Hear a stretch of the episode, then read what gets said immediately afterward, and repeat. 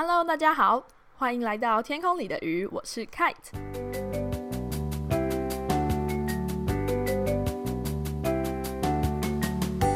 大家好久不见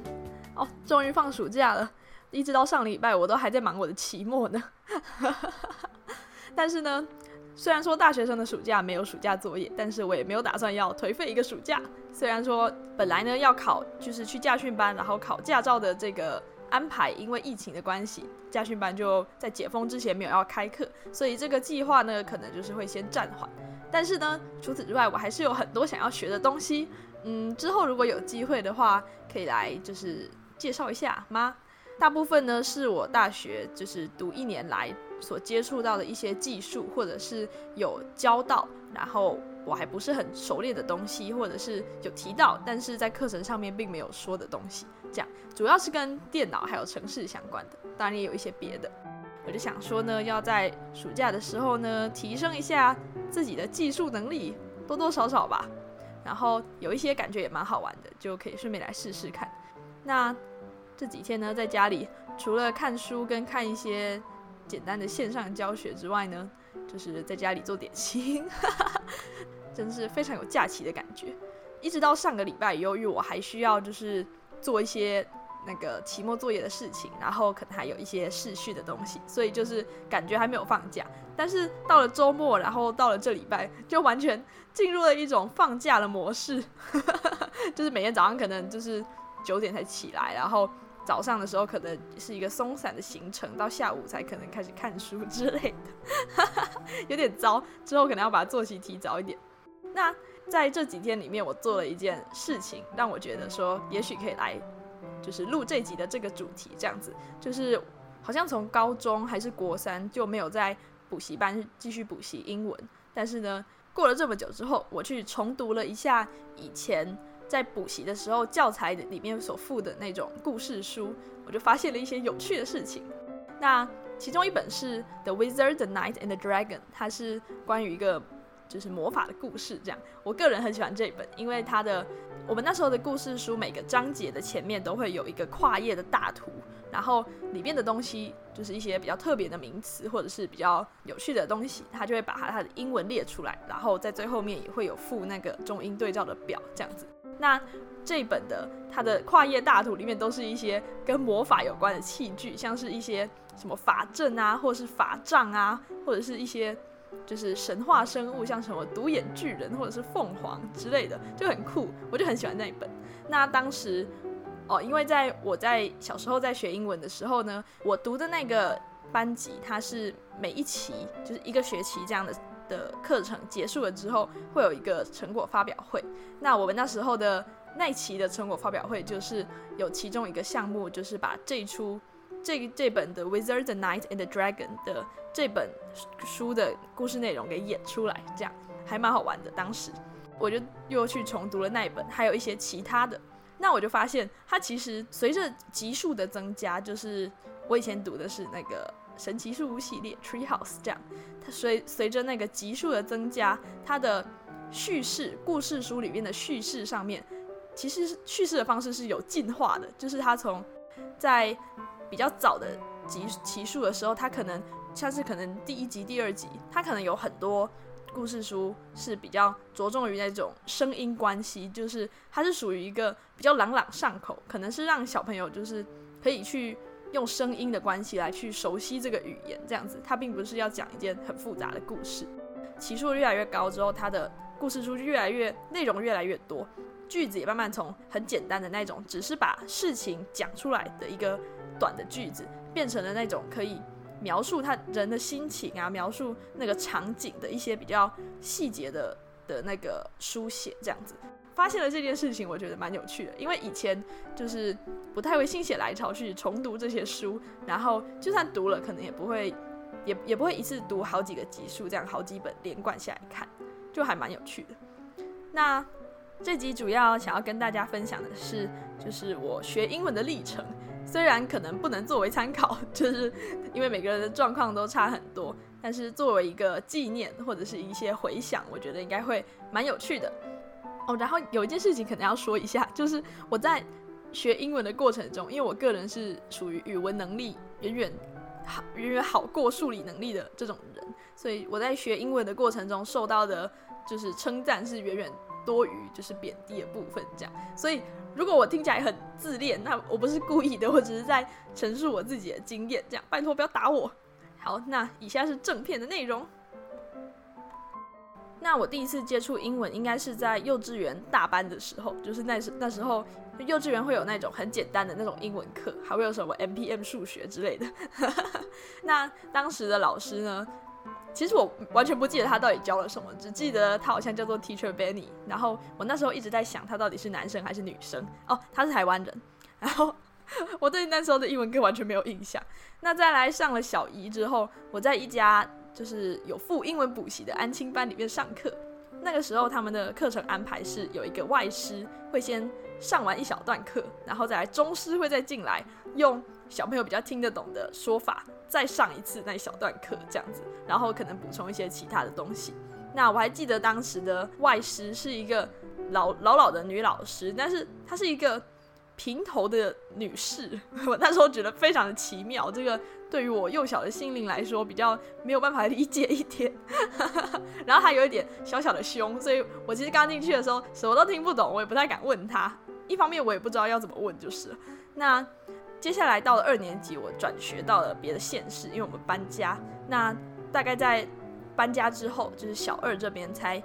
开始比较正式的开始了我学习英文的生涯。这样说对吗？应该是这样子。那。我是在和家人补的，然后这不是叶配，这只是个人经验。就是一开始读的就是我刚刚所提到的 Tree House 系列。那这个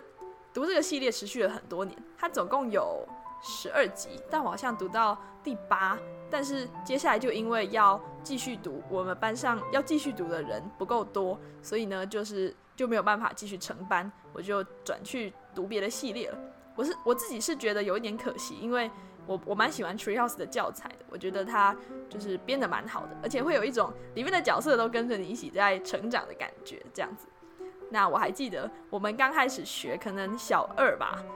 ，Treehouse One、Treehouse Two 大概那个附近的时候，就是因为大家都不会讲英文，所以我们就是很努力的想要听懂老师在说什么，然后也很努力想要让老师听懂我们在说什么。然后，当我们没有办法让老师听懂的时候呢，至少让同学听懂也是不错的。所以呢，我们那时候会做一件事情，就是我们会用，因为刚学自然发音法，就是一些发音的规则、母音、子音什么的，我们就是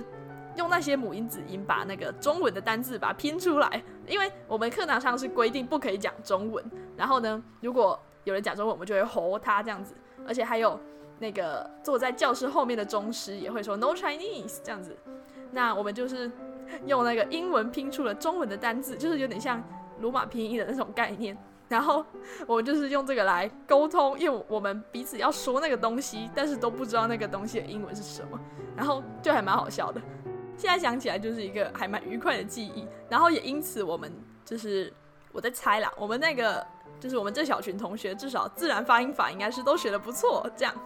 那当时我我也还记得遇到了一个就是人非常好，然后也很有耐心的一个外籍的女老师。那这个老师我还记得他叫做 Teacher Jillian，他就是 怎么说，面对我们这群完全不会讲英文的小屁孩，他也是他他有办法让我们听懂我们应该要干嘛，或者是他在干嘛。这一点我回想起来觉得还蛮厉害的。那就是在这样子不能说中文，然后都都是外师在教的情况之下。就开启了我多年学习英文的生涯。那在那个在学英文的时候，他其实还有就是老师常常采用的一个方法是，他会那种就是你回答问题啊，或者是就是有造句，或是念了一个什么东西之类的，就是这这种类似的情况，他就会给你一分，就写在白板上这样。然后因为我小时候呢好胜心比较强一点，所以我就。很愿意为了那个一分去努力，就是当课程当天的课结束之后，就是看到我很多分，我就很高兴。然后我们当时就是还小的时候，也也会玩很多游戏。比较有印象的可能是，就是我们会老师会在那个白板上面画一个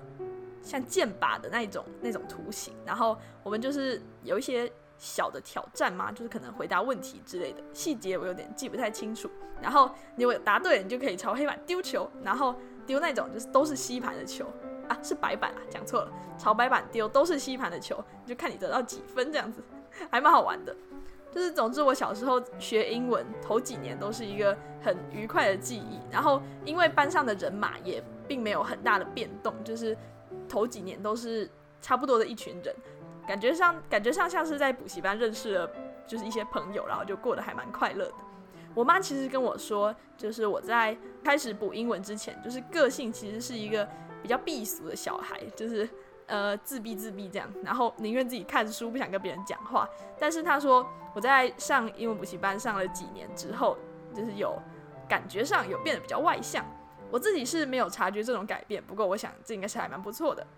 我觉得有一个可能的原因，是因为在那个当时学英文的环境底下，就是大家都还蛮敢讲的，因为就小孩子嘛，就是天不怕地不怕，然后。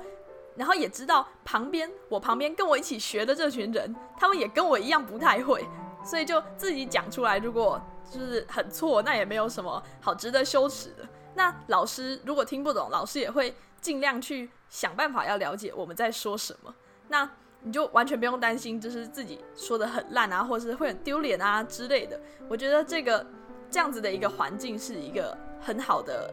训练吗？说训练可能也不太对，就是是在学语言的时候很需要的一种特质，就是你需要不怕你自己讲错，因为你有怕你自己讲错，你可能就会什么都不说。那可是这样子的话，你的这种沟通的能力可能就比较不会进步。这样子，我后来回想起来，就是这种不怕讲错的心态呢，是我在前几年在学英文的时候是一个很大的助力。这样子，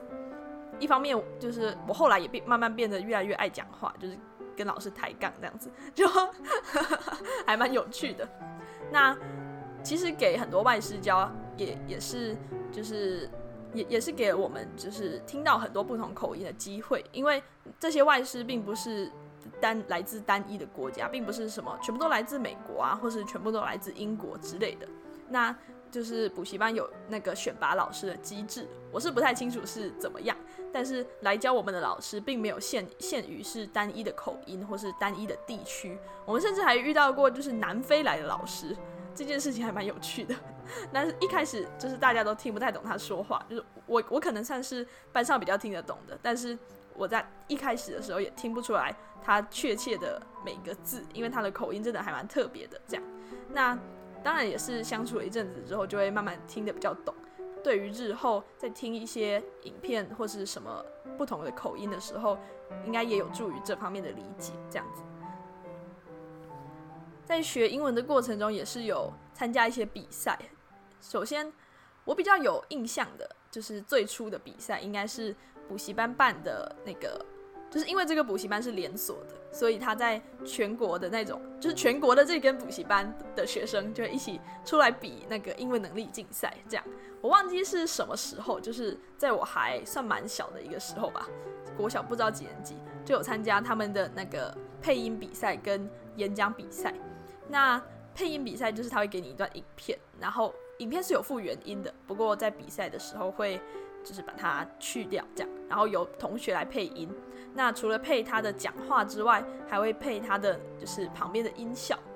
那这个就是我我觉得没有演讲比赛有趣，是因为就是他就是一直重复同样的东西，而且练到后面，我可以完全对着那个角色的嘴，然后说出跟他一样速度的话，就是只要一直练一直练这样子。而且其实你不用很在意说你的其他的表现，你只要注意你的声音就可以了。那演讲的话又是更复杂一点。虽然说从团体赛变成个人赛，就是有一种孤军奋战的感觉，但是演讲比赛就是的练习的过程又是有别的趣味。这样子，我们就是从写讲稿开始，就是我我们一群小伙伴，就是同同一个班的，我们就就是在同一个时段去，有点像受训这样子。那我们就一起发想我们各自的讲稿，然后还有写出来，然后一起练习，然后一起就是。老师会稍微帮我们小小的修改一下，这样。那我还记得当时有一个很有趣的，就是就是有一个同学，他是写说，就是他想要当一个橡皮擦，因为他就可以跟讨厌的铅笔来一场大战。我我现在想起来还是觉得很有趣。当时我好像比到中区决赛，就是到再上面一层就是全国赛这样子。不过由于到那个时候我已经差不多觉得有点麻烦了，所以 没有没有那个没有再继续比上去，对我来说可能也是一件好事，因为我小时候，现在可能也是，就是也算是一个就比较没有耐心的小孩。那个练习的过程一旦拉得很长，我就会开始觉得有点乏味。不过这个演讲的经验就是还是蛮有趣，然后对于就是口语表达还有那个台风的训练，也是在我之后可能需要上台报告啊，或是上台。讲一些事情的时候也是还算蛮有用的，我就这样一直学学学学到了国三左右吧，就是国三的某一个时候，因为那一期课程刚好就结束，然后再来我就是会考已经好像在几个月就来了，当时就决定说就是先不要再继续补，之后我考上了台中的学校，所以他到了台中去念书之后呢，当然是高中三年都没有办法再补英文了。所以后来学英文的来源可能就是那个学校学校的教学以外，可能还有偶尔看的一些英文的东西这样。不过呢，我觉得在停止补英文之后，我的英文总是会有一种一直在退步的感觉，这应该也是难免的，因为没有那么常用。那到了高中之后，从高一开始，班上的同学就常常会认为说我的英文很厉害啊，或是怎样。但是就是其实我自己是觉得还好，而且我甚至有有一种。就是一直在退步的感觉，就是讲这个话并不是要炫耀，就只是就是怎么说，可能小时候在学的时候已经超前学了太多，或是超前练习了比较多一点，所以对于高高中的课程就觉得，哎，怎么就是比想象中的还要简单这样子？因为国中的老师呢，就是会一直叫我们背单字，然后他就会说啊，上了高中什么东西英文就会变得很难之类的，但是其实没有，我觉得就是都还是在可以应付的范围之内。那我上了高中之后呢，英文的成绩是不太需要担心。之后呢，还是甚至还参加了就是学校的英文的演讲比赛。那一开始是因为老师问我说：“哎，你要不要去？”我就想说：“哦，好啊。”然后就去了。就是我高中的时候的演讲比赛是给你一张图你就要上台，然后对他讲出一个故事的这种即席的演讲。那对我来说又是一个全新的体验，因为我觉得很难。对我我个人是我觉得是比较属于那种。如果事前有经过很多准备的话，那上台就可以表现的还应该还算可以，或是还不错这样子。可是要我临场去发挥出什么东西来，这个能力我比较缺乏一点。虽然有时候呢，上台报告的时候会需要看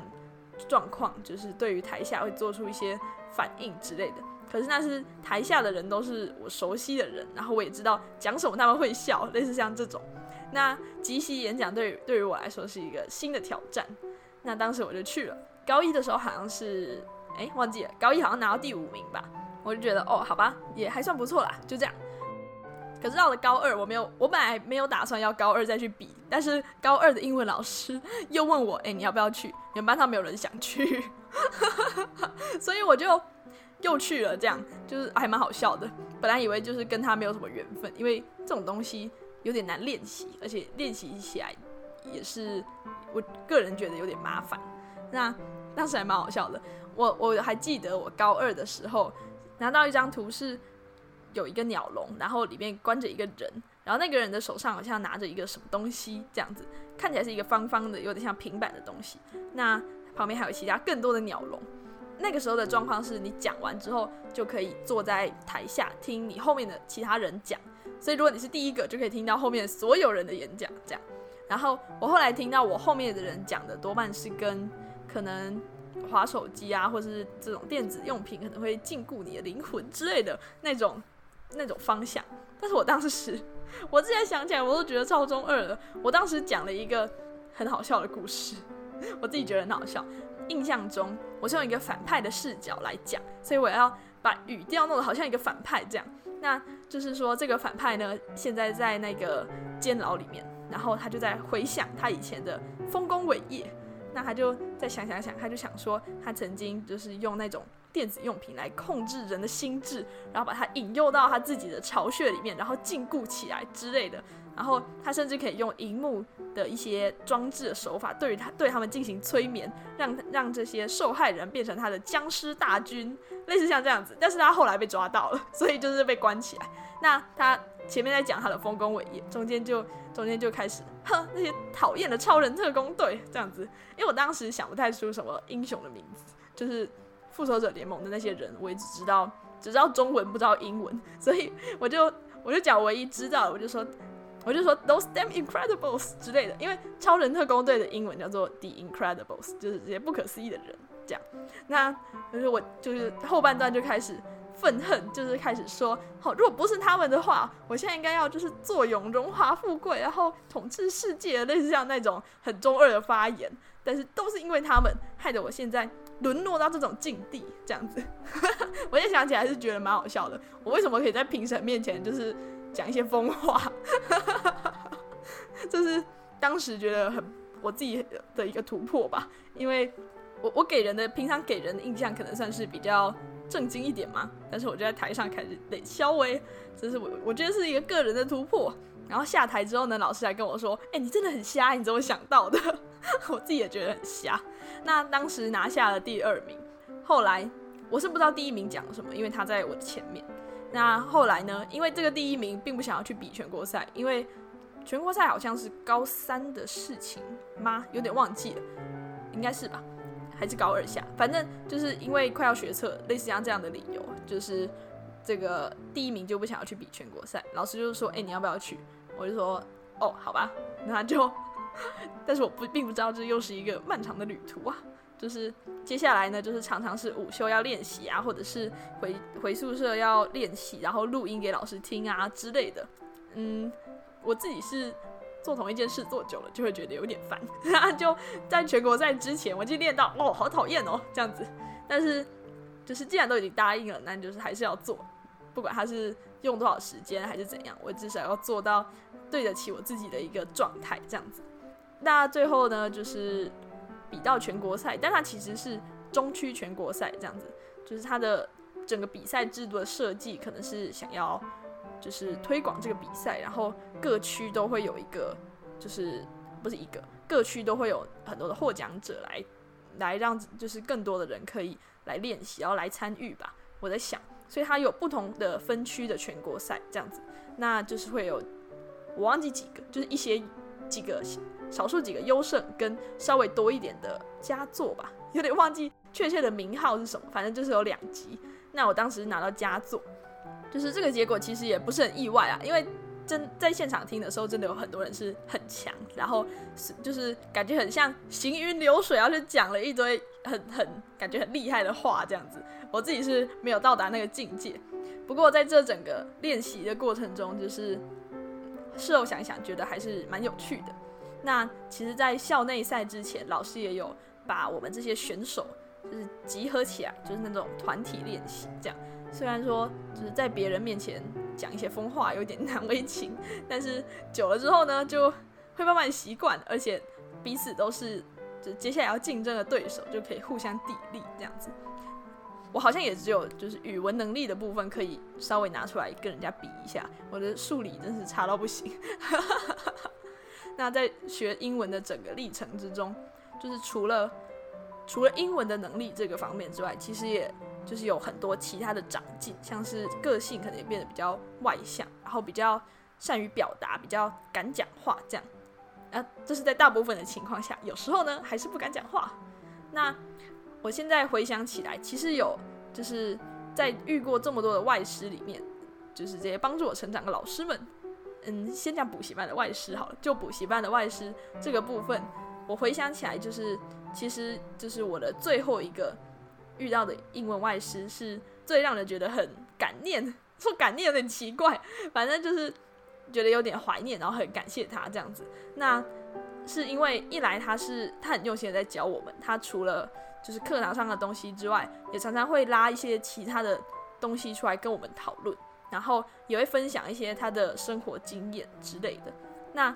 他就是他也曾经在下课的时候。他带了一把他的吉他来，然后他就在那个教室里面唱歌，超酷。他还给我们看过那个他在那个美国的时候打那个那个是摔跤吧，我不太确定运动类型是什么，就是摔跤的影片，然后就很厉害这样。反正就是一个很有趣的老师，就是也也是对我们很有耐心的一个老师。因为在上最后一期的那个班级的时候，因为是两个班并在一起，那属于跟我一样的系统上来的。读一路读上来的人，就是会比较吵，然后比较爱讲话这样子。可是有另外一个跟我们并的班级，就是是属于另外一种系统，另外一种教法，然后是习惯会比较安静一点，他们就比较没有那么多意见这样子。那我们两班并在一起的时候，因为风格真的差有点多，所以就是比较可能不容易，比较不容易彼此融入在一起。这样就是就连什么分组活动之类的，也是他们班会是自己找他们班的，然后我们就找自己找我们的，这样是处于处于一个大家没有那么熟，就只是一起学英文的那种状态，跟小时候大家就是一起玩，然后就会变变得很熟，变成好朋友的那种状况是不太一样的。一方面可能也是因为。大家年纪都变得比较大，然后就是变成孤僻的国中生，所以就 可能没有那么容易交朋友这样。那在他就是当时对我这个风格差很多的班级，同学的风格差很多的班级，就是他也是很有耐心的在教，我觉得还蛮强的。当就是台下的部部分的人都会对你没有反应的时候，你还可以就平均的照顾到他们，这个我觉得还蛮棒的。那最后在那个那一期的课程结束，也就是。我在补习班学英文的生涯结束的时候，他那个老师最后他就写，就是每个人他都写了一个一段话给大家这样子。然后那个，因为他好像回美国了吧，嗯，就是对于他带的这班学生，他就会跟我们道用心的道个别这样。那我到现在还留着他写给我的那一段。那我记得他是他是写说，就是首先是就是前面是夸奖我嘛，就是就是在课堂上都做的很好啊，然后那个。就是跟美国的学生比起来也不会逊色之类的，类似像那种话，然后教到我，他觉得很开心。但是他后面就写说，就是他觉得我是一个聪明的小孩，这讲好自恋哦。他就写说，就是他觉得我是一个聪明的小孩，但是人生并不只是有，并不只是聪明这件事情而已，也并不只是表现的很好这件事情。那他说，就是希望，就是祝福啦，也算是祝福，祝福我以后也可以找到一件。就是自己很有热情，然后很喜欢的事情，然后为了这个去努力。那我当时看到就觉得很感动，就觉得好好用心哦。我到现在看了还是觉得蛮感动的。这样，那就是在学习过程中，不管是英文还是其他的，就是常常会遇到一些嗯，就是影响力特别大的老师或者是一些人。那这些我都觉得就是很值得感激。突然变成一个感性的路线啊，其实没有。这集的内容大概就是到这里结束吧。我在想，那之后可能就会有一些我暑假生活的点滴介绍，希望可以暑假期间可以多录个几集，不要再荒废了，真糟糕。好，那今天的节目大概就到这里，我们下次再见，拜拜。